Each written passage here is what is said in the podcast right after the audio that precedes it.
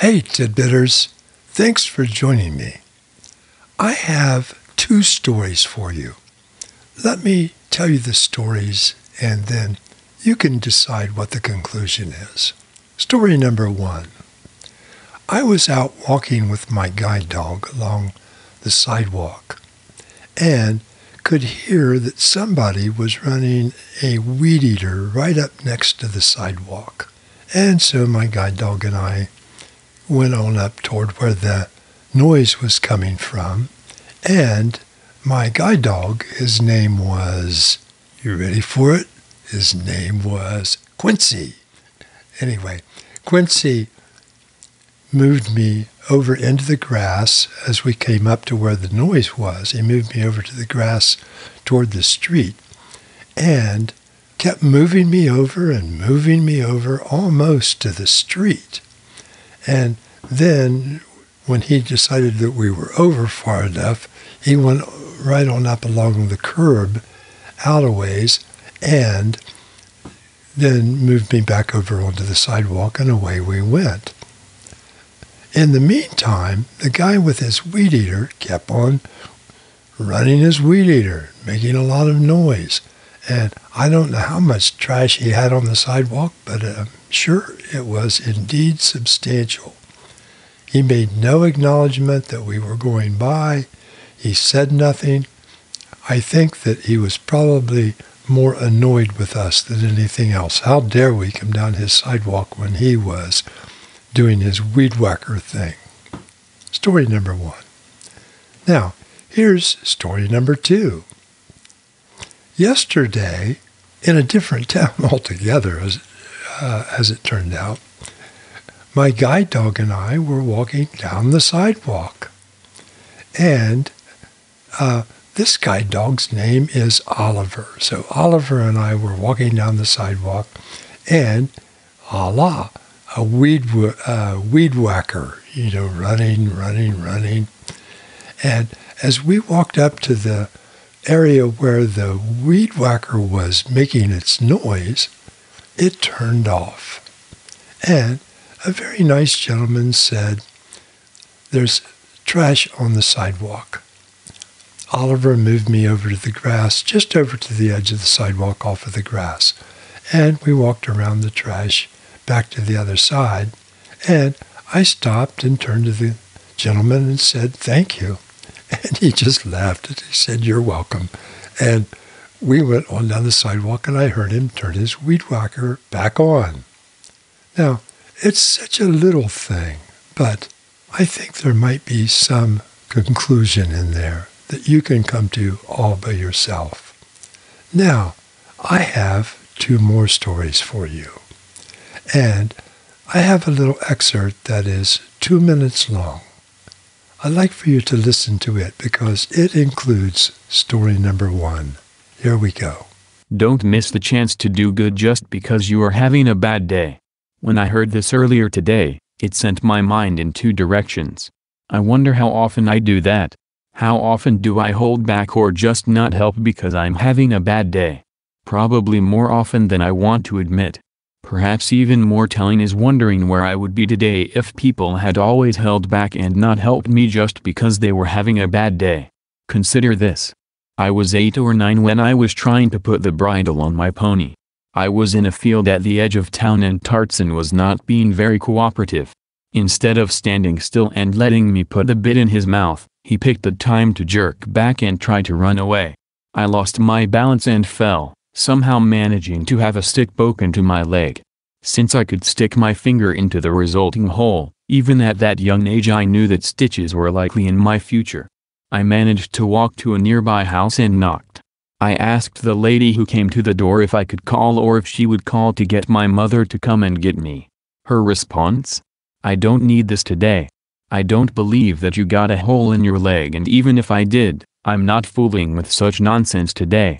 You walked here so can walk yourself home.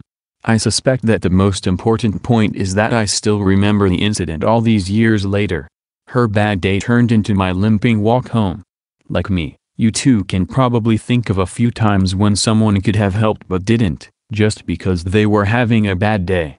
What we tend not to remember are those times when someone did help, despite the bad day they were having. The fact of it is that we probably didn't even know that they were having a bad day. They just helped and nothing was said or hinted at about their bad day.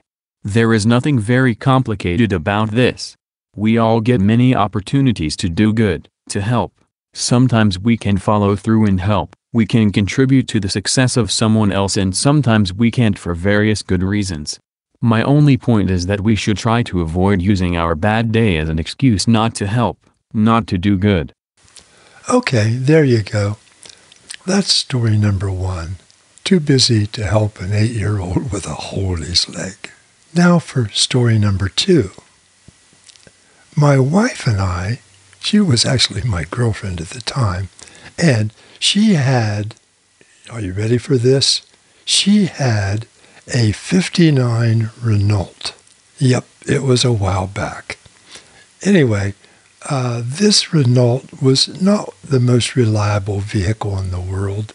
You know, uh, I can remember once we were going up a hill where there was a traffic light, and the Renault almost made it up to the traffic light. And so we stopped and waited until the light turned green, and it would not go.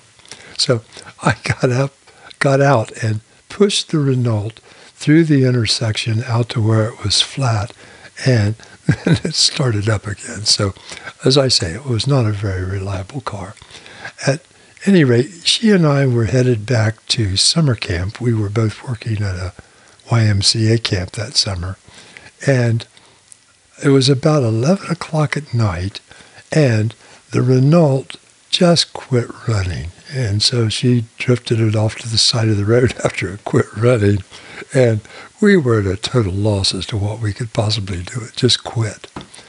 It just so happens that we could see a farmhouse where there was still a light on inside. And so, you know, with more optimism than reality, we walked up to the farmhouse and knocked on the door. Uh, the farmer, I guess he was a farmer, Anyway, he came to the door and was obviously getting ready for bed because he had on his pajamas. And we told him that his that our car had quit running and that we were headed back to camp and perhaps he would let us use the telephone. We didn't know if anyone would be there to answer, but if there was, they would probably come and get us. He thought about that for a minute and he said, Well, give me just a second and let me look at check your car.